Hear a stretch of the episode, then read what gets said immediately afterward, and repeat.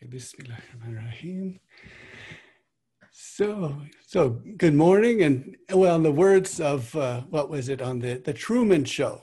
Good morning, good evening, and good night, something like that. So, Truman Show was good. That's a good show to go over and uh, get a lot of Ibn Arabi insights.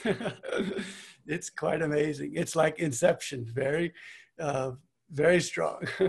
so we're waiting for one more person. I think uh, I've got to uh, make Marta a co-host when she gets here, but uh, maybe we'll just dive in um, and then remind me to make her co-host uh, later so she can have access to her mic. Okay, so, okay, let me just go ahead and, so now all is muted and, and and Aisha, if you could unmute your mic and, and then get us beginning with the, the Fatiha, inshallah. أعوذ بالله من الشيطان الرجيم بسم الله الرحمن الرحيم الحمد لله رب العالمين الرحمن الرحيم مالك يوم الدين إياك نعبد وإياك نستعين اهدنا الصراط المستقيم صراط الذين أنعمت عليهم غير المغضوب عليهم ولا الضالين آمين Good, thank you. Okay. Um, all right. So let's look at our first slide, and I think we'll have uh, Omar, if he could go ahead right away, uh, he can, he'll be giving us the, the Arabic and then uh, the translation that, that we've come up with and he's come up with.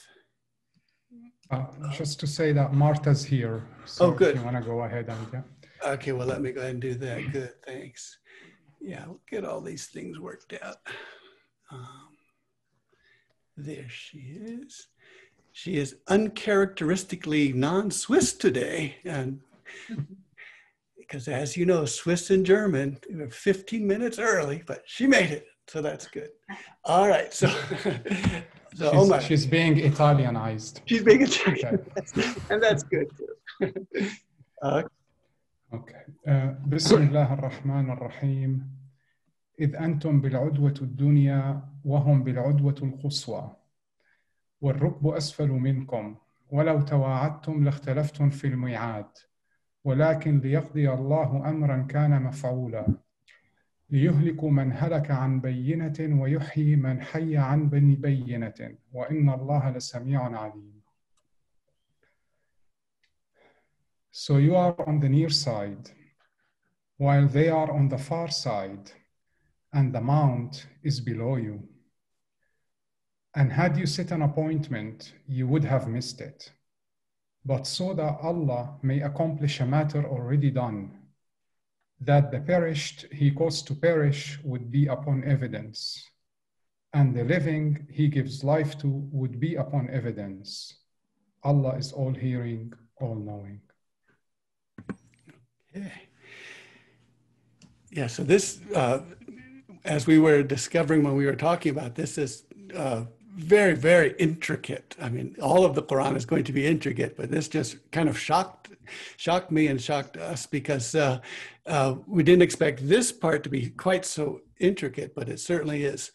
Ibn Arabi uh, is alluding to it with his poem and looking at the near side and the far side. So the hither side and the farthermost side. And so the side which is dunya, so dunya means the side that is closest to you.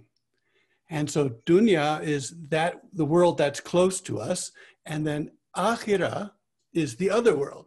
And so even though uh, it's the next world, it's the one right next to the dunya. So this uh, imagery is coming up, the near side and the far side. and then the idea of something that's maf'ul, something that's already been done.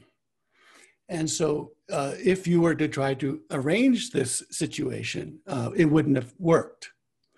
And this is uh, we we this is when on the path. This is something where where we uh, people on the path delight in, and that's how things happen which uh, cannot be planned. And we were just talking about that last night uh, about someone who was traveling in the middle of the night in a, in a featureless area to try to come to someone's house, um, and taking all these unmarked roads, and and and then yet in a few hours coming to the right place. So it's just quite amazing. Um, and years ago, I was in correspondence with Nicholas Nassim Taleb, who wrote about the black swan, just fascinating person.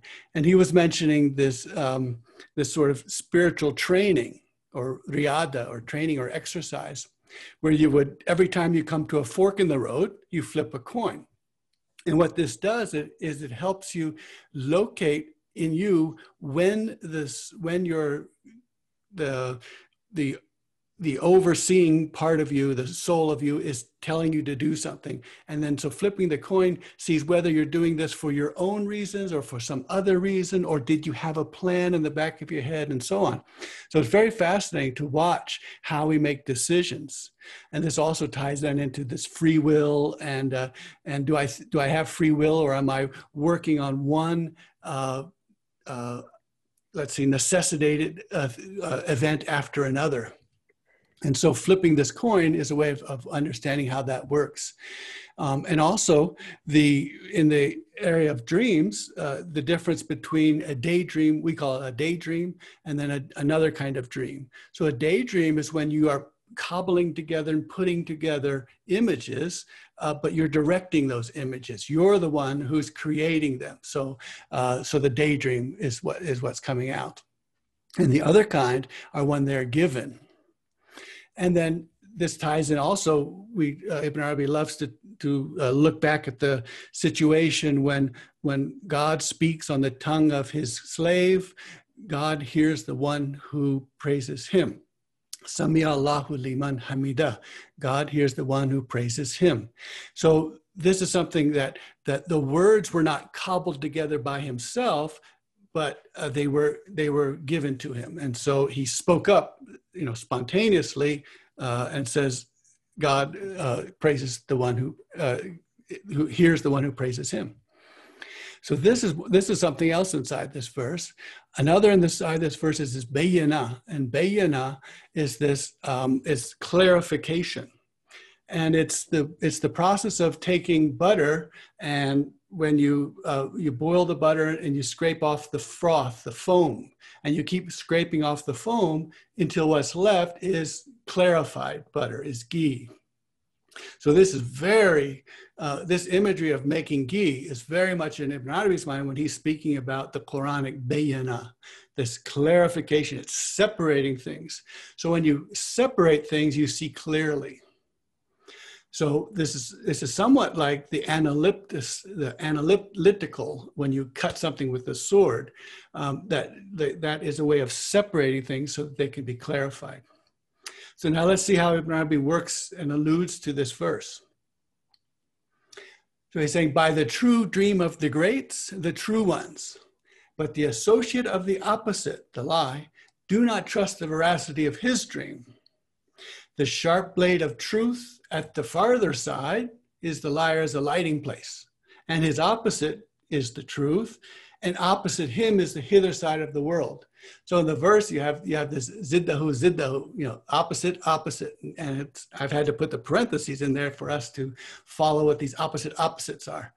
Um, and of course, opposite opposite, negative negative, a negative by times a negative is a positive. All of this is inside what Ibn Arabi is trying to have us see. So the farther side and the hither side. So this one, the hither side is the dunya, and then this other side is the is is opposite. It's the farther side. And then he just boom puts this in here. She is prophethood. So this is Nabuat, except she falls short of abrogating any law. So that is a prophecy which does not bring a law. And yet she is at a high step level. And yet this is an important thing called prophecy. So I saw swords unsheathed to fall upon the lower self. So the lower self is uh, in the Ilahis, we sing, uh, lose your head before love's flashing swords. And this is Abu Madian said, There's no one in the garden who has an ounce or a sesame seed worth of ego or arrogance. And so you lose your head. So, and love makes you lose your ego, makes you lose your head. So these flashing swords of love cut off this I'm the boss. So in Arabic, you have rais, the head. So you have this, you're the head man. cut off that head, cut off that being the head man. Um, and so then you are in a state where then you enter into the garden. so I saw swords unsheathed to fall upon the lower self. And in my hand, a sword for guidance drawn near. So this drawn near is adnana, means made dunya, made close to me. So the sword and the sword, the one swords, and these are, I guess, the plural swords, the many swords are there to keep uh, falling upon the lower self, to keep keep hitting at the arrogance of uh, I'm somebody. So that one, you have to have lots of swords. And the other sword, you just need the one sword guidance. That's the sword of guidance. So I never abandoned her. So this goes all the way back up to Nabuat, to prophethood. I never abandoned her as an entity nor as an effect by means of that sword, not in the next world nor in this one. So here we go. The this this prophecy, Nabuat, which doesn't bring a law, is never abandoned by Ibn Arabi as an entity, something that works, and as an effect, something that does something and has an effect by means of that sword. So having the sword of guidance, he's able then to uh, navigate in this world and the next world. So the next world and in this one. So and so that's a, it's interesting how he puts those two together like that. So this is this is quite an amazing poem that I you know did when I first translated. I just I just kind of translate the words and then I come back to it and I say, oh, this is something, and then later on I say, oh, this is even more something. So it just keeps going with the with the futuhat. So okay, let me check this next one. So, and then I just, this slide was from last week, and uh, I don't want to be, uh, you know, saying that you didn't pay attention, but just everyone, you really need to see that this is quite amazing. so, how many years have I wondered, what the heck is this 146th part of prophecy? 146. I mean, because he gives these ratios, and, and, these are ones that I sit with for years. But this ratio, well, then he said, oh, it's quite clear. And he says, Aisha said, the first thing that messenger of god وسلم, was initiated with was the revelation by vision so this is ruya that you see the dream. And he did not see a vision except she emerged like the breaking of dawn. So when the first ray of light comes everything is, is released and uh, this, this dream comes this vision comes. And she is the dream vision that god left for the muslims and she is one of the parts of prophethood of Nabuat. So then we have nothing remains after me of prophethood except the good tidings, mubasharat. And mubasharat, mubashar and bashar and bishara, all of these words are when your, your skin takes on a new uh, shade. So, uh, and that's when you get, uh, you can get flustered or you can get delighted and your skin takes on a slightly different shade. That different shade is called mubashara. And so it's a, it's a kind of a, a tingling goodness. And they ask, and what are the good tidings? Being very good to ask, what are the definitions? What are these things? O Rasulullah. And he said, the integrated dream so Saleh here is integrated. And Saleh is uh, integration is means that things are put together in a, in a particular way. If you think about politically or socially, uh, in the US, they talk about melting pot. Yeah, that's been a fail. uh, in Canada, I think they talk about mosaic. So in a mosaic, you would have each piece uh, makes up this bigger picture. And but for me, if you ask me what the most interesting social arrangement metaphor is, it's saleh, which in Arabic is masaleh, which is masala in the subcontinent, masala. So masala in the subcontinent is when all of the pieces come together. And so you put, and masala is never, there's no formula. There's no recipe for masala. It's you put a little bit of ginger, a little bit of, of this and that, and, and some cinnamon and some cardamom and all of these things. And when you're eating this delicious masala, you know, oh, there's the ginger but it doesn't taste just like ginger. It tastes different because of what's around it. And the ginger then gives its flavor to what's around it. So not only do you not lose anyone, so every individual is there, every individual is better than they were alone. So this is amazing how an individual becomes better by being in a community. So that's masala. So that is the salih dream. It's when all of the parts of you come together and they're working as a whole. And the integrated person sees her. The salih person sees this dream, or she is seen for another. So this is when you dream, but it's for someone else. So you dream for someone else. She is one of the 46 parts of prophethood. So the prophethood took place over 23 years 23 years is 46 half years. And the first of the first half year, the first six months was the ruya, this dream vision that Aisha said that Rasulullah had. And then the rest of those parts are all these different sorts of revelation. And he got all of the different types of revelation. We don't have access to those. We have access to this one. And this one is one of the 46 half years of prophecy. Okay. Now, one of the things that this that what dream teaches us is that we see that the meaning is is not um, in a, in a sense it's not in the thing itself the thing itself is a skeleton and it's clothed with meaning and in the same way, a letter is a, is a, is a shallow, hollow shell, a skeleton, until it's breathed into. So if I have a, a letter that goes like this, it's like an L.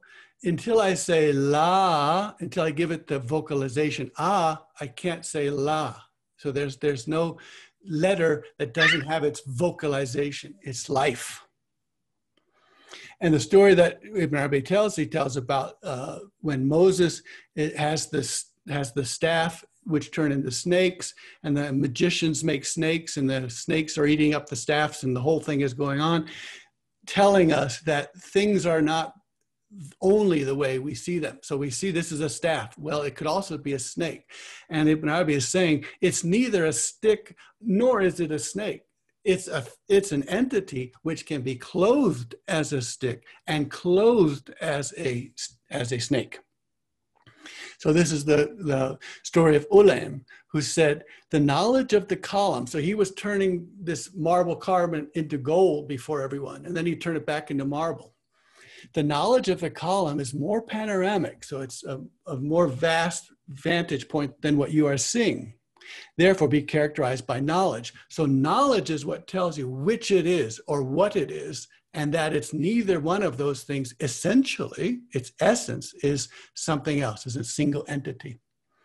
Thus, he taught them that the entities do not alter. So, the iron is the skeleton does not alter. And this is what is truly correct. That is, the stone does not go back to being gold because this core, so as with our bodies, can accept heat, and you say about it, it is hot. So my body can become hot, and so it is hot. So when God wants to clothe this gem core with the visible image of gold, he strips away from it the image of stone and he clothes it now as gold. So this entity is clothed as stone or clothed as gold. So the gem core of the column and the organic body, which was stone, is now gold, just as the hotness of heat may be stripped off the body and it is not clothed in coldness, it is now clothed in coldness and becomes cold. The hot entity did not alter into cold, but the body, now cold, is simply itself, unaltered. It is what is now heated. So the entities have not altered. So, and this is how the when we go into dreams, we see someone, and that someone can be clothed in all sorts of figures. It can look that person can look so many different ways and yet we say oh that's that person and so this is something that the dream world teaches us that when we're looking at this uh, movie of life um, these pixels are there and the pixels are taking on different colors and different forms. And so we're seeing oh there is a there is this. Here's a picnic that's that's being had. Here's someone with a bonnet. Here's someone with an umbrella. Um, that umbrella is pixels which are happen to be colored a certain way to make a picture of a umbrella. So this is how we are reacting in, in this world. And we think that it's only in the dream world but it's actually both worlds work this way and this uh, the the both the value of of nabuat of prophethood um, is something that's called the cloak of prophecy, and that is, and so uh, Ibn Arabi will explain that. So even though we have this part of prophethood, um, generally his people don't use the word nabi or prophet for themselves. So he says they don't call themselves prophets, um, but they are using prophethood. They have access to prophethood. So that's another reason it's called the cloak of prophecy, because we're not telling people, oh, look, here's a prophet. We're saying, oh, look, here's someone who had a true dream. And we all know that means that's part of prophethood. So now we can, if we could sing this Ilahi.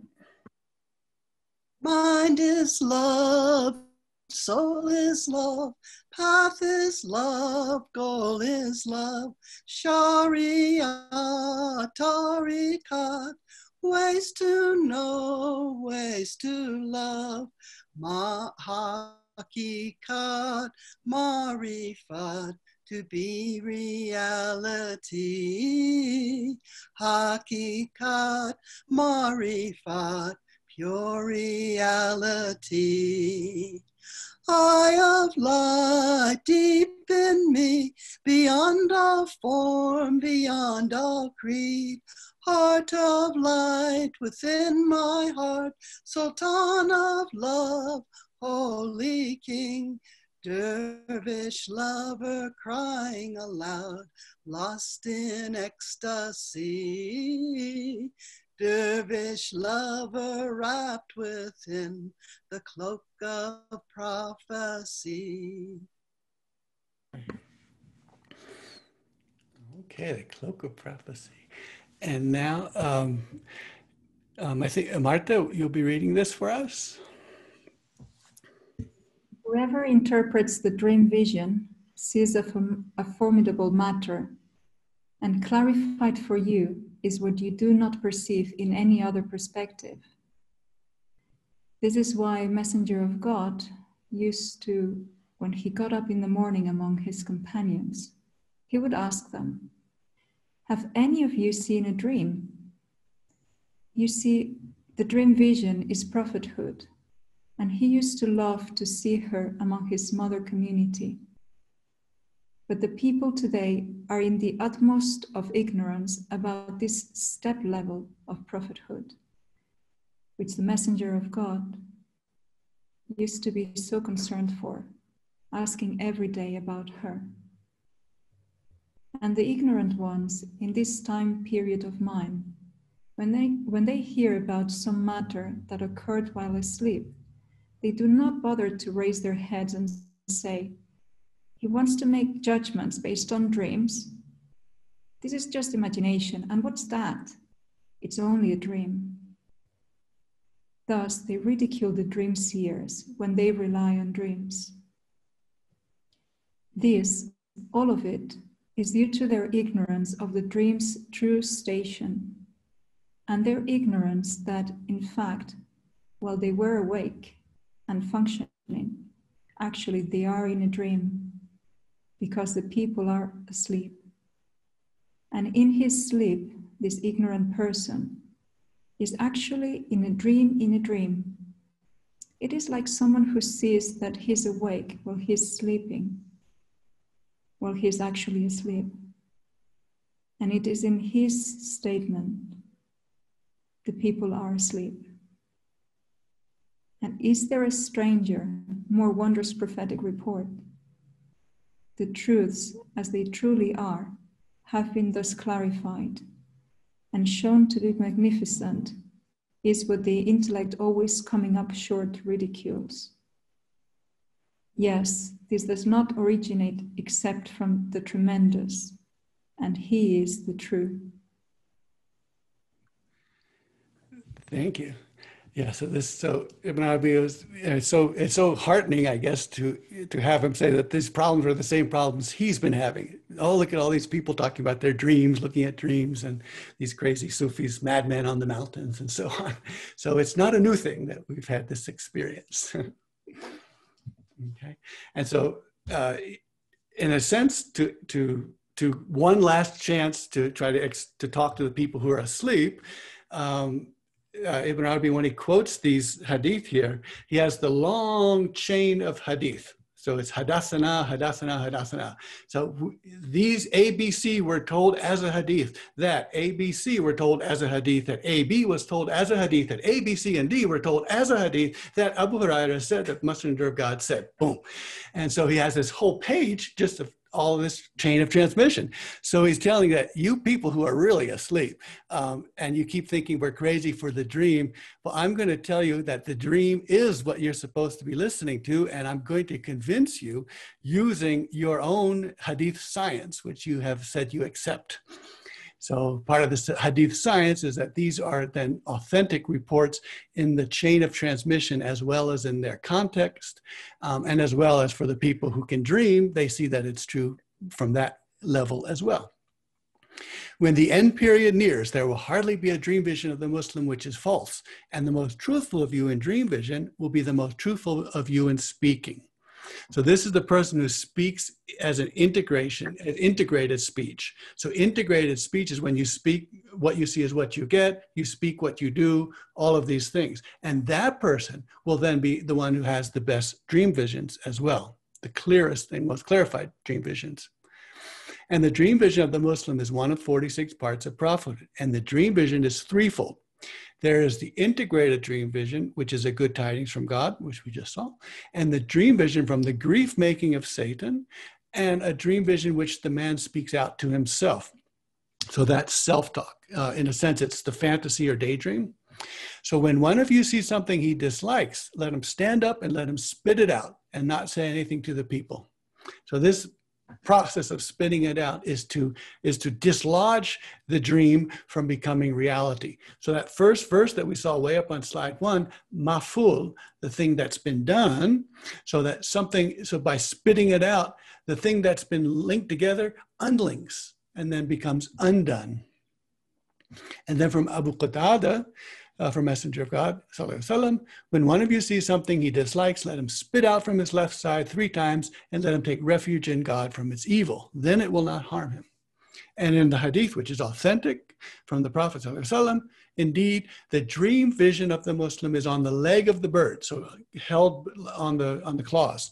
As long as he does not say it, as long as you don't speak it out, when he speaks it, it falls down and comes to pass. So the, when the moment you speak it, it it's, it's released and then it falls down. And waka is falling down, but also means coming to pass. So the Arabic imagery here is that when something comes to pass, it has fallen down.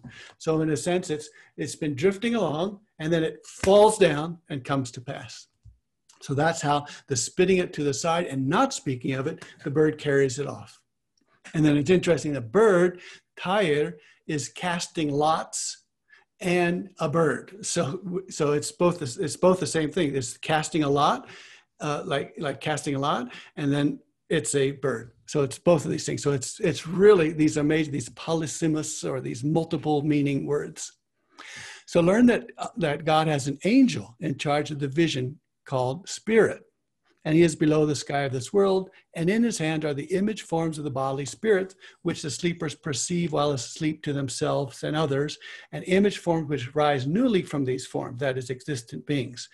So we talked about the daydream is when you cobble together things. So a daydream is when I put together images in the way I'd like to see them. And that putting them together is called, is a day, we'll call that a daydream. The other dream is when the spirit gives you. So do you see how this is revelation, how this is prophethood? Because a spirit comes and gives you something, gives you these images. And spirit, ruh, of course, the ruh alamin, which is Gabriel, the way Gabriel brings a revelation in some same way, the spirit brings you these images, which are the true dream. So it's a it's a revelation. It's a the mechanism is revelation. So when human beings sleep, or if you are someone of the unseen, or someone annihilated, or with the faculty of perception, able to perceive on things behind the veil, the sensory things do not conceal you while awake from the perception of what is in the hand of this angel. That is the image forms he is presenting. So the, the, the spirit comes, the angel comes, presents you with images. And if you are asleep and having a true dream, you will receive those images in your dream faculty. And when you wake up, if you remember it, you've remembered what the Spirit gave you. Or if you're someone of the unseen, the people of the ghaib, of the unseen, who can see things that are unseen to everyone else. Or someone annihilated. So, annihilated here is that fana, and that means the head has been cut off and there's no ego, no arrogance this person has been annihilated. And so they can see while they're awake what the spirit is bringing, the images, or with the faculty of perception, able to see beyond the veil. So uh, later on, we'll look at we'll look at um, uh, a passage uh, about. So, th- but this brings up, you know, Ibn Arabi sees these things, and it's it's interesting because he always like the, he tells his his his father when his father was on his deathbed the father was going in and out of death in fact they were saying they didn't they weren't sure when he died or if he had died. Uh, they said the pulse told us that he was dead but the glow on his face told us that he was alive. So this was he was going in and out of death. And, uh, and one of the things that he says to ibn arabi the father says he says um, all those things you used to tell me that I didn't believe, I see now that they are true. so all the things Ibn Arabi had been seeing about where we go when we die, uh, he had had these near-death experiences, the father had, and was coming back and saying, everything you told me that I didn't believe, it is true. It's the way you saw it. So Ibn Arabi sees these things. Uh, and yet he always tells us in every chapter, learn, learn, learn. And so you think, well, okay, you know, even if I don't see these things, I can learn. And then, and then he says, uh, but if then we, if we keep arguing with him, he says, well, you're telling us to learn something, but you see these things by some gift of being able to see into the unseen. And then he would tell us, I'm pretty sure because it's what he does, he says that the Prophet said, if it were not for the the bouleversement, the sort of agitation of your hearts, you would see what I see. And Ibn Arabi takes that. He says, if, if, if you, you would see what I see, if you were not so agitated of heart. So he has given us all of these techniques, like put the, get these multiple swords and start cutting your lower self and, and start uh, going into battle with your lower self. And if you do these things, then you'll be also someone who can see what he can see. Okay, these people will see with their faculty while awake what the sleepers see in their sleep. And of course, this is also that stereo vision we talked about the faith eye and the sensory eye, both of them working together, sees, see things that other people cannot see. So you, you can see it by the eye of faith and the sensory eye, or the sensory eye and an eye that sees behind into the behind the veils. Okay. So uh, let's have Klaus read this poem that Ibn Arabi has, and then we'll go to the Ilahi. Thank you. O sleeper, how dull you are, so sleepy, while you're being called. Be alert. The divine would take your place for what he called you to if you fell asleep but your heart is asleep. So, what he called you to and alerted you to in the world of existence, which will destroy you, however much you are dead to him. So, look to your soul before your journey. Your provision is suspect. Please awaken. You have been sleeping. Caravan of left you all alone, love, but awaken. You were not listening. Now you are lost in the desert all alone. Receive my wisdom, truly awaken. Come now to mystic love. Allah, Allah, receive my wisdom. Is there speaking? Come now to mystic love. Guide and await you, the friend is asking, do you desire the test of unity Union your await you, soul of your own soul? If you but sing the mystic hymn of unity, receive my wisdom, truly awaken. Come now to mystic love. Allah, Allah, receive my wisdom. Elijah is speaking. Come now to mystic love. Why are you seeking? Where are you going? Surrounded by the radiance of Allah. Here is a true path leading to union, accompanied by the mystic friends of Allah. Receive my wisdom, truly awaken.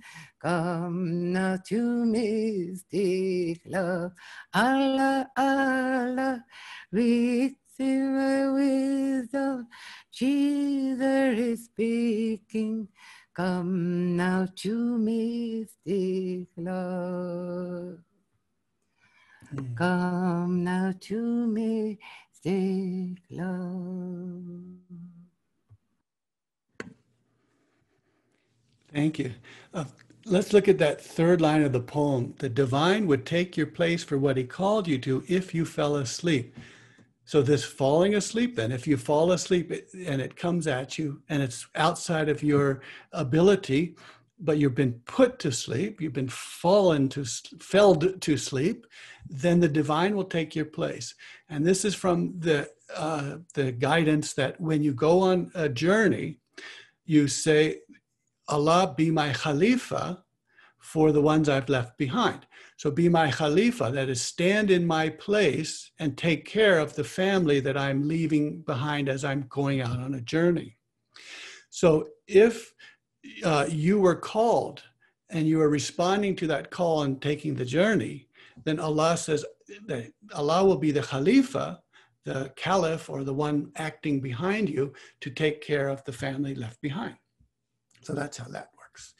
Um, and yeah, I, I, I only, I looked at this, I brought this, I found this passage, I well, came across this passage of just a few days ago and I, and I said, this has to go into it. So I took out three slides and put in this one and, and you'll know, I guess, um, who we're talking about here. But um, the, so we just look at the, the first one is the, is the definition of a mi'raj. It's a ladder. So a ladder or series of steps, a thing resembling a daraja, that is a ladder, just a, your standard ladder, upon which the souls ascend when they are taken from their bodies. It is said that there is nothing more beautiful than it, so that when the soul sees it, she cannot refrain from making her exit from the body. So this is the, seeing this beautiful ladder, and you cannot refrain from climbing this ladder. And then this other definition down here is hadid, which is uh, beautiful. What a choice of words Ibn Arabi has here. Something placed in the ground. So when a gift of food was brought to Muhammad, sallam, he, not finding anything upon which to put it, said, Place it on the ground, meaning the earth, adding, For I am only a slave. I eat as the slave eats. So, this chapter that we're looking at, 307, I guess, uh, learn, my dear friend, that God made from the sky to this earth ascending ladders to the count of the created beings. That is, each person, each of us has a ladder, which is uh, it's an ascending ladder. We each have it, each individual. And there is no place in the skies to place a foot except it is inhabited by an angel who is celebrating the praises of God and remembering who, using whatever has been defined for him as his dhikr. And learn that God has in the earth angels of this kind also, never rising to the sky. So these are the angels that never go up to the sky, ever. And there's an angelic eh, family in the skies who never descend to the earth, ever. Each has learned his solat, his prayer, and his tasbih, his celebration of God. So let me go ahead and put this over here. So this, uh, I came across this thinking also about Ibn Arabi talking to his father, uh, and this is the passage that I came through this to this chapter here. Uh, thereupon the Arif, the Arif is one who recognizes the divine everywhere. Thereupon the Arif, the divine command, this Amr Ilahiyah. So this Amr, this command that's coming through up and down through this ladder for each individual. This divine command clothes him in vestments of beautiful courtesy. And the divine presence is in his reception of the vestments, as also light and splendor. All that which the divine command will use to ascend him along his ladder. So, this is the cloak that's put on top, a cloak of light and Baha'i splendor, which is what will be used by the divine command to ascend up this ladder. The angels of the upper skies are in wonder, amazed. God stuns his animal, his, his, his animals, his angels with him. Uttered is, this one is a slave placed in the ground. So that's that word khadid, placed in the ground and placed in the lowest of the low, asfala safilin, compared to all of you angels. But his alighting place had no effect on him and his home place had no force over him, and the manifold veils of his did not veil him from me. He pierced through all, pierced through every veil, and he looked at me, and he received from me. So, how would he be if he was like all of you angels, with no coarse element based light blocking veils? Then the audience listening, the, the angels, begin to utter, Subhanaka, glory be to you. This is your supreme goodness, singled out for whoever you wish from among your worshiping creatures as a gracious gift from you and merciful kindness. And you are the one possessing tremendous goodness. Okay.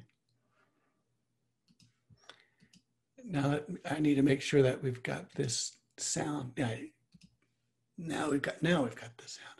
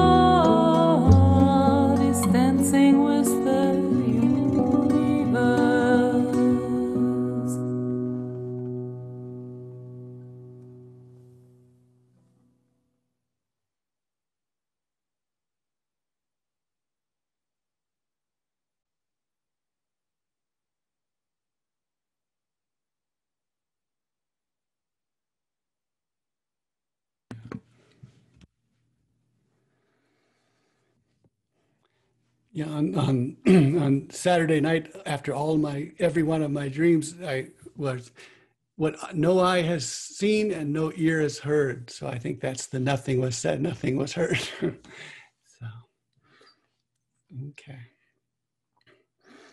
Okay, thank you. So um, go ahead and, and uh, put raised hands or chats or whatever. We have a few minutes to, uh, uh, we can talk about things. So.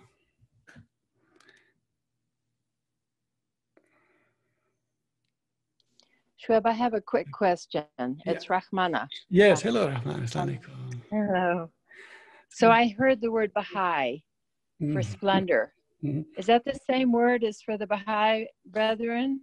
Yes, yes, yes. So Baha'u'llah and Baha'i, yeah. So Baha'i is this splendor, and I think in the Ilahis, it's Oh. it's what we say is splendor. I think is the word that's being translated. So, yeah. So that's Baha'i Thank or you. Baha'u'llah and Baha. Yeah.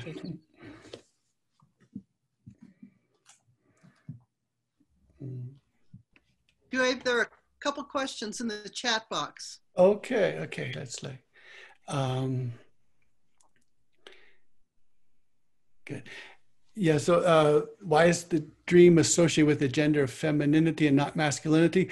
Yeah, that's that's going to be a, a huge, uh, huge thing to explore because, um, in a sense, in I think in the West, is it sometimes well if we have the moon as feminine and so um, i know that some of the sort of archetypes are that the moon is feminine and from a male point of view that you know confusing and we don't know what she really wants and what she really means and all these kinds of things. so, uh, but in Arabic, the moon is masculine. So kind of that throws that out the window. So that's, that's something. And the sun then is feminine in Arabic. So, so uh, it's just going to be a, a very uh, loaded and, and, and have lots of things from all different perspectives. So there's not one, uh, one thing and not the other. So, um, and certainly uh, part of the thing that the dream teaches is the place beyond um, beyond gender and beyond uh, identities and beyond um, who I think I am and all these kinds of things. So certainly we're moving into that.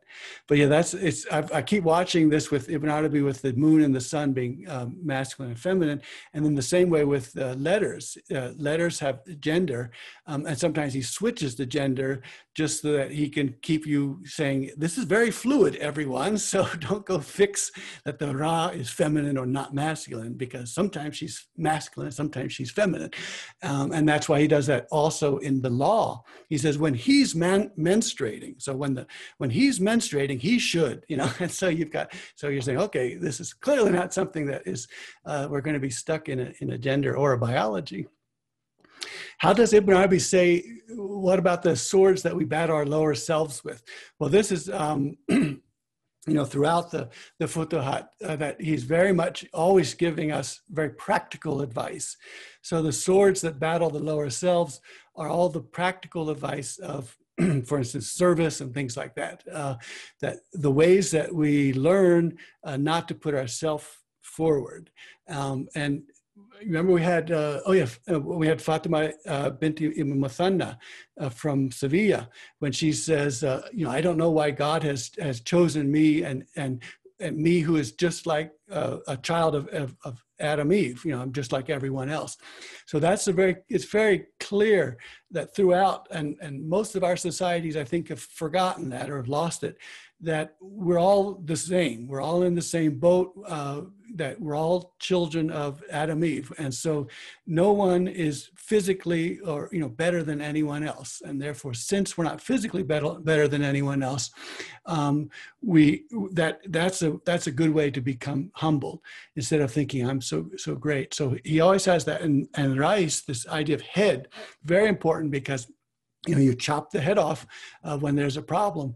And uh, and then he also has this uh, takalaba which is fighting between each other like dogs. So there's like dog fights. He said why are you guys fighting? You know I just and so he just he looks at that and he says that's can you now see that that's your lower self? So whatever sword it takes get rid of it. Work on it.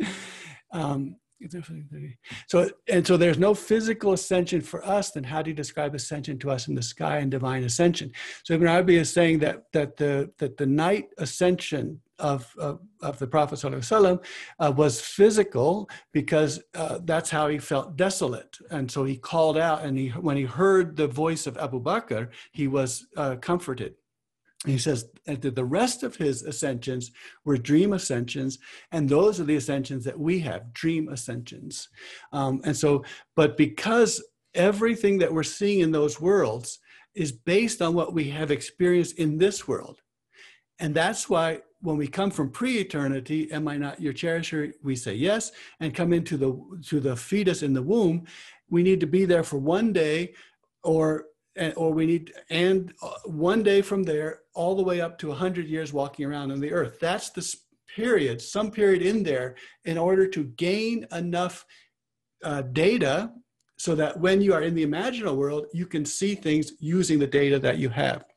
So you have to see the color red so that when you see something over there that's you can say oh that's red based on what i saw when i was here.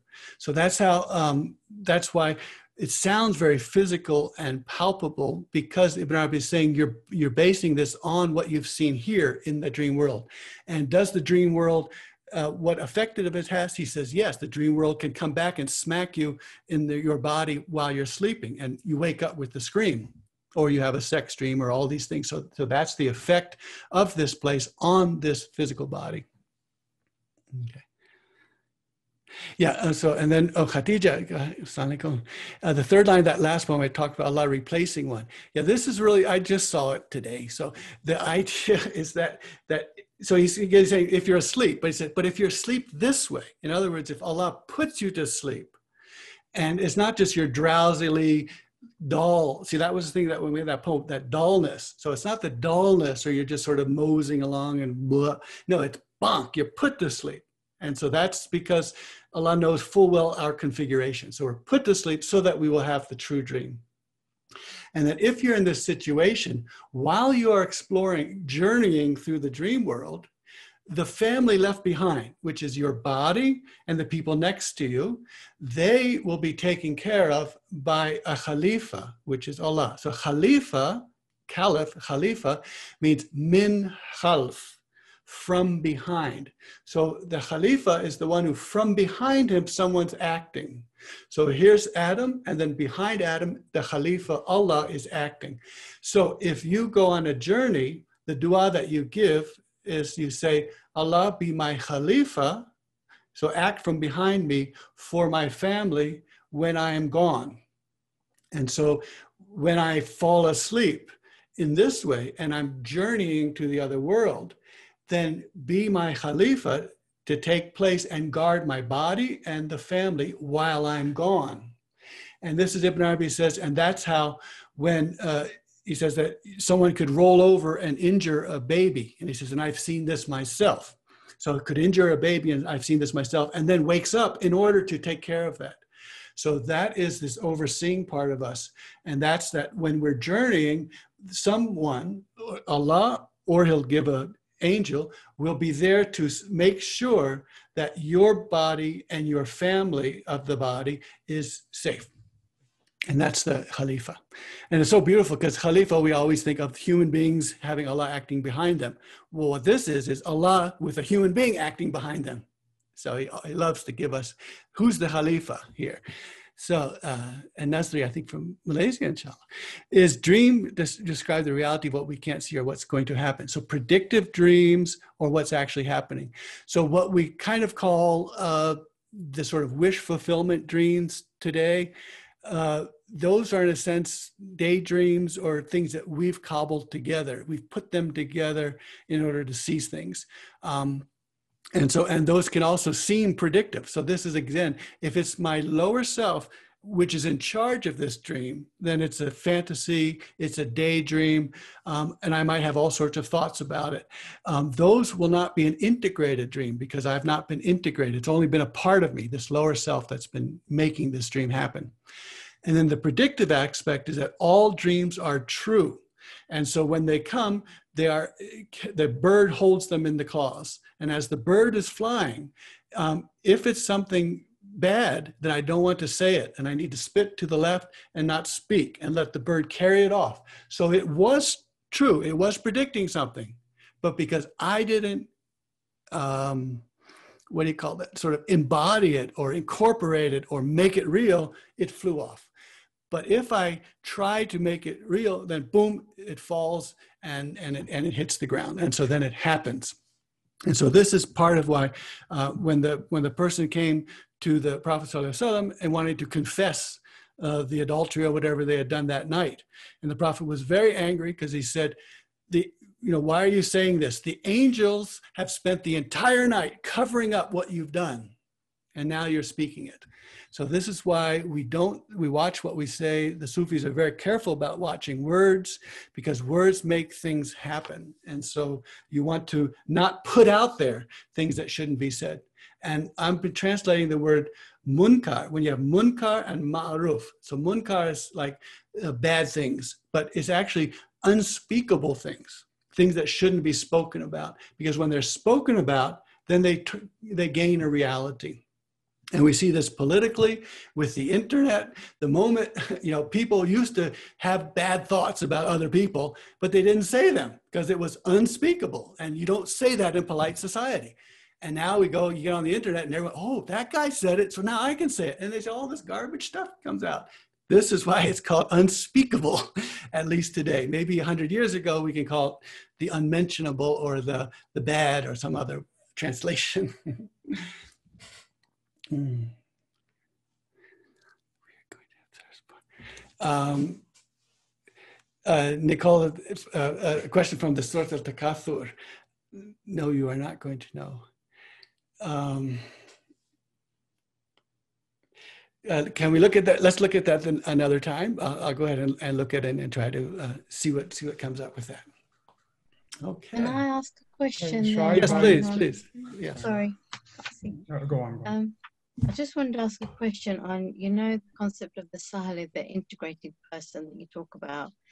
Um, and I suppose it's combining everything. When you say that people might dream for another person, is that because the other person isn't quite at that integrated level to be able to receive the dreams themselves? Um, or also, could it be linked to when you just mentioned earlier about we need to have the data from kind of this world and if we haven't we can't connect it to what we've seen um, and therefore we can't interpret or even remember it does does that make sense Yeah, yeah. Um, this is something to turn over to Baki, probably. well, just I mean, just in, in to I think all of those are true. Sometimes the other person is not a good dreamer. So if you're if someone is not trained and practiced eh, with the dream, they might not remember dreams very well. And so it's certainly true that to that when the Prophet ﷺ is saying, Did anyone dream anything last night? What he's doing is he's making everyone say, I hope I dream something tomorrow, because look how happy he was when someone dreamed something. So it is something you're trained to do. You have to look for dreams. I get eh, the, the ones that are powerful, you know, three every few years. I mean, so, but you've got to look every day for them, every night for them. So there is something about someone dreamed something because the other person wasn't, isn't able to remember dreams very well. But second is that they see things that the other person might not have. They have data that the other person might not have. And that happens within communities. So the community, someone is who knows what the community needs, receives a dream and then says that and and then and then or that re- or has that received by someone else that person said i had this dream but i have no idea what it means then this person says knowing what the community has with data and what it needs, um, your dream is saying this. And so, and so both of those are, both of those are, are the case, I think. Um, but it, it's certainly, um, and then of course, so we're, we get so excited about all these things. We want all these things. And then, then we have the people who are poo pooing us saying, oh, they're just talking about dreams and imagination. So, but then it's so reassuring that Ibn Arabi says, we've got that in my day too. you know, uh, the same way with fiqh, with uh, Islamic law uh, interpretations. Ibn Arabi says, you know, and they do this and they do that. Don't they know that the principle of law is that it should be easy? he just gets so upset at everyone. I said, good, someone's talking about this finally. so that's good. Omar, I think, yeah, yeah. yeah. Yeah, yeah, I have um, I have a nagging question. It might be a very stupid one, but it's really nagging on me. Um, what what makes the form, what makes the pixels more stable in this state as compared to the dream state or other imaginary state behind behind the curtain? They're not fully stable in the state, obviously, because we've seen that the stake, the stick and the snake uh, that thing can share these two pixels or these two forms or the ein or, or you know, or consciousness can share these two forms. So obviously they're not 100% stable, but nonetheless, we live in a much more stable reality in formal stable as the form, as the pixels, as compared to the others. And, you know, we take it for granted. Yeah, of course, you know, this is physics. So, so this is not going to change. We take it for granted, but really, I mean, going beyond that, what makes it more stable? What, what relationship with the essence, what consciousness or awareness makes this so stable to the extent that if we want to change it, we can't? Yeah, well, that, that's that's that whole the, the big question about uh, mechanical classical physics and quantum mechanics. You know, quantum physics. That where and where's the line? That's that's the that's where the question is coming from, because we're, we we learn that these are learned. Uh, it's we learn that the world is stable because when we come into this world, we don't think it's stable, and we don't think that uh, we know lots of things, but we don't think that. Uh, that X is caused by Y. We don't think we don't think that there's cause and effect that's just ironed in, um, and so the the the this idea of, of of why we see stability. Part of it is this in Arabic the sabab, the asbab, and these are ropes. They're not just reasons or motives or motivators. They're ropes. And so Allah has set down ropes, saying this is how things work. If this happens, this will happen. But that setting down of ropes, that, that gives us the idea that there's stability. And at some point, we begin to think that the ropes are, are so fixed because they keep doing the same thing. Um, and so then we have to be able to see beyond the ropes and say that someone put that rope into place. And so, uh, so there's that. But then the and the idea of why why the quantum world is so very different than this classical world one of the answers is that the classical world is doing things so many times over and over and over again that each individual moment was quantum, but in the aggregate, they come together and you say, oh, that's that's what that's something that happened. So we're seeing, and, and Ibn Arabi says we're we we don't see that the time is quanta. These are different measurements. These are quantum, quantum, quantum, quantum pieces of time, and but we see them as a series of times and so, and this series is that every pixel then becomes like it or not like it, the next pixel. So, so that, so, so in the, so if we were to go way down to the femtosecond, way down to the tiniest pieces of time, we would say, oh, here's a pixel that's red, and now it's going to blue, or now it's going to orange. So it's going to something like it or something not like it. And we think, oh, wow, it's it's a very unstable world. Who knows what that pixel is going to be next? But if you think about the femtosecond, that means that there's 10 to the 15 quantums happening in one second. So this chemical reaction or something, um, at every moment, it's it's in, unstable and it's a new thing. It's a new creation. But once you take 10 to the 15 trillions and trillions and trillions and trillions of these events in one second, then we say, oh, look, it's very stable because there wasn't anything really dramatic that happened. So we're so and that's and so and so stability is over a long stretch of time. And Ibn Arabi keeps cautioning us about that. And he says that when the Sufis say, when you say you said, the first you is not the same as the second you. So it's a training to say, on the long run, it looks like this person is a good person, this person is a bad person. But at the moment to moment level, it's completely open of what's happening. So we're, we're encouraged not to be judgmental, not to think that there's stability, because they could change at any second.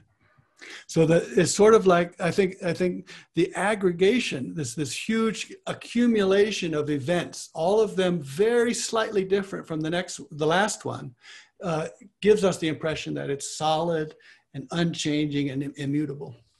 But um, and it is in one way, but it's not in the other way. So yeah, no, it's a very nagging question. it's a good. It's Thank you. Uh, I think Richard has a has a hand up. Let's. Yeah, uh, just a couple of general points about sleep and dreaming, uh, not directly related to what you said, but just general points. I don't know if you're familiar with Matthew Walker's book, Why We Sleep. And this man is has made groundbreaking research onto the physiological reasons why we sleep. And in sh- short, he has demonstrated that we absolutely have to sleep. It's as important as drinking and eating and breathing, which hasn't wasn't appreciated until his work. And in particular, he establishes also the importance of dreaming within sleep, because as you know, we have non-REM sleep and we have REM sleep. And the more important, they're both important. You can't, you need both. But the one you really need, if you, if you like, is REM sleep, dreaming sleep. And then I don't know if you're familiar with the work of Bernardo Kastrup, do you know him? No, Bernardo Kastrup's a, a man well worth looking at. So he is uh, plowing a very lonely furrow, I think, as a uh, philosopher. He's trying to establish idealism as the only reasonable sensible philosophy. So he, to his own satisfaction, and he's very persuasive in his arguments, shows there's only mind, there's nothing else. One universal mind. Everything else, everything else is just some sort of manifestation of this, but it's actually mind. So all you see, he's saying, is you only see mind. And one of the, of course, he says, for most people, this is very, going to be very difficult to understand. But as a way of, of trying to persuade people, this is a reasonable way of looking at things. He says, look at dreams. When you're in a dream, things look very solid and real. But of course, they're not because they're just dreams. So what you're seeing in a dream clearly, clearly is just mind appearing and dressed up as if it's solid. Well, actually, when you're awake, he said, it's the same thing. So he's, he does focus, he's got a lot more to say about dreams, but he does use it as an argument to help people come into his way of thinking. That dreams then, the, the real world, the waking world is also, in a sense, a dream. And so if you think that things look very solid in this life, waking world, well, you thought so when you were asleep as well, didn't you? So why, why, why are you now persuaded they're solid? So well worth looking at the work of Bernardo Kastrup. Uh, unfortunately, I think, well, not unfortunately, a lot of what he says, in my view, corresponds with and is consistent with the ideas that we're looking at. But he does not seem yet himself to have spotted this. And uh, I think I want to alert him to. But yeah, have a look at Bernardo Kastrup. Very good, very good. Thank you. Yeah, and, and, when they talk about the that holographic universe, the idea is that it's all two dimensional, but we supply the depth. That is, that we are the ones who say, we, we, we fill in that there must be depth. And again, this is what infants already know. So infants come out knowing that there is depth because they are coming from being able to see, you see a picture and you know there's something behind that picture. And that's something that, that but there's not anything really behind that picture. You filled in that there's something behind that picture. Yeah. Um, I wanted to. I'll look for these one definitely. Yeah. Yes. Uh, sure. I wanted to answer why, which I don't have the answer really. So I think we should pose a question to Sheikha Fariha about why do people get dreams for other people? What came to me is we are a mystical body, so we are all related, and uh, so some dreams come for to us for the community, not only for us. And uh, we all remember dreams that are uh, affecting more than what is going on in our own home family. Um, what also came to me is we may receive a dream for someone very close who may be in poor health or not able to remember, as you said, you know. Um, but um, and some people may have um, an ability for it, you know, being more open. I don't know. Like some people are open to other things. So I really think we need to ask maybe Ali, who is present here, if he knows, because I think Ali may have a better idea than me, and I don't know if he is still here. But we'll ask Sheikha also. Yeah, that, I think that's the idea. The societies uh, often can have a role that these are the dreamers for that society. And uh, you know we have someone who's who's a dreamer for the community and just somehow is, is just the the membrane is very thin and they pass into that state and they see these dreams that um, it's a gift and it's a it's a role that they can then play in the mystic body. Yeah. Uh, ali rahman are you are you here right now? I'm not sure yeah hi, I. Assalamualaikum. I. Uh, Baki dropped out. I only said that maybe I heard Ali Rahman can know. I didn't get the question. Oh yeah, about about the uh, that there that there's a, we know from the hadith that people are dreaming. Sometimes the dream that they dream is for someone else, and so they dream a dream for someone else. And we're we're looking more at that. Um, you know why that is. Is it because not everyone can remember their dreams, or is there is it dreaming for the mystic body, or all, all of these questions? I, I think that what I heard from Sheikha saying about Effendi, I mm. think they're both and maybe more simultaneously happening. Mm. Because that's why when a dream happens in a community, waking dream or uh, waking vision or sleeping vision, sleeping means that we are in a uh, sleep uh, and uh, we share in a community. Some we don't share because he. Uh, the reason we don't share maybe uh, might put on somebody in a, a, spotlight in a certain way that they may not be in front of community may be not conducive for their well-being so that's why we avoid those but mostly we share dream because effendi said that dreams is for a whole community it's like a banquet you go there and you can only take as much as you can. Like only you can put so much flour on a pizza dough only going to take as much as it needs. You can put more or less. So dream is like that. I think it's it's multi-dimensional it's both personal and for the whole community and also for the cosmos and unicos. It goes all the way. It's a banquet how much you can take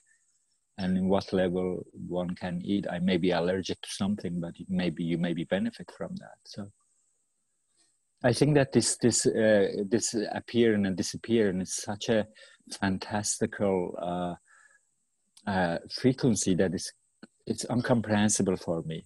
I mean, I'm, i can only calculate maybe three zeros. Beyond that, I cannot. So uh, I feel that this it's like a binary code, zeros and one. Every time is on and off it's on. You can have combination of zeros and one in in ways in allah's hand. It's infinitely uh, possible. And then combination of zeros and ones we come on at the same time.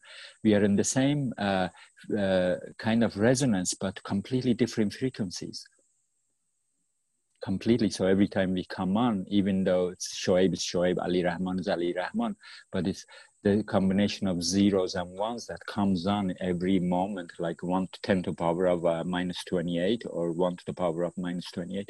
In that frequency, I feel that every time it's a new combination of a binary code of zeros and ones, what's on, what's off in every one of us. And so the dream is safe because uh, not waking visions, but the sleeping vision, sleeping dream is safe because I feel that bypasses our ego. Inshallah, inshallah. But Effendi said the dream is for a whole community. Yeah, thank you, thank you. Yeah, thank you. I, I, think I do, what you said. Well, you said everything you said, but that last one, yeah, that um, it bypasses that lower self, it bypasses the ego. And that's the difference.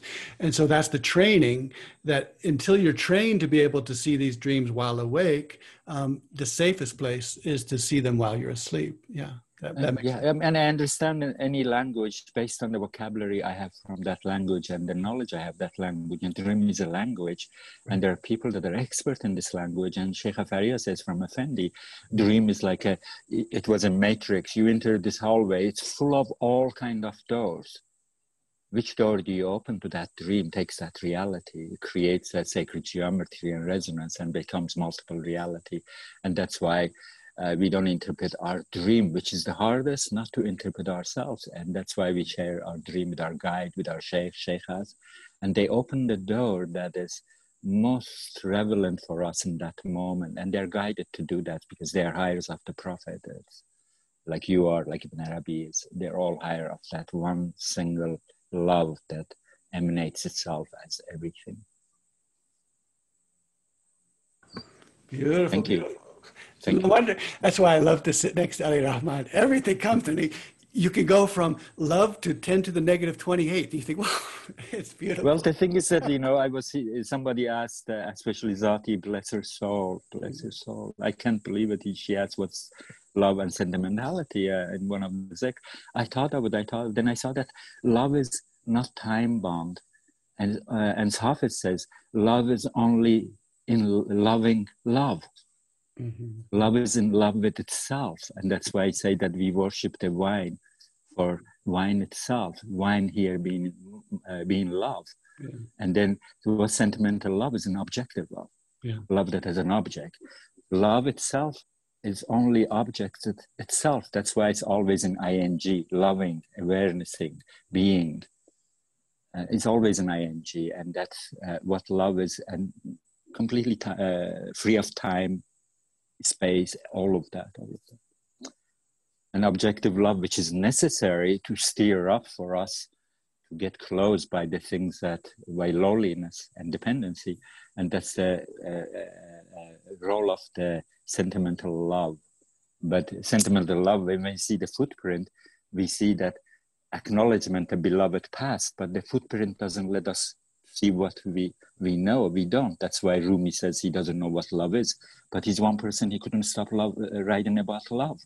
And people say we don't know anything, but they write so much. Paradoxical. Thank you. That's beautiful. Yeah. Okay, I understand so much more. Thank you. oh goodness, goodness. Well, and and Martha, Martha, you just got the beautiful explanation, answer to your question. It's a buffet, and some food people are you can't eat certain foods, gluten sensitive, allergic, whatever, and so someone else has to eat that for them and tell them this is what you're eating. So there it is. Alhamdulillah. Thank you so much. So good to see you. Oh. Uh, from New Orleans. Yeah, please. Yeah, go ahead. Um, so th- from last time you were talking about um, dependency and humility or loneliness. And I've been uh, thinking about that, and um, I have a I have a struggle with sort of try, pretending to be humble in order to try and seduce Allah, but in the the back of my mind, I'm like, haha, I'll be humble, and then Allah will, will I'll, I'll get him.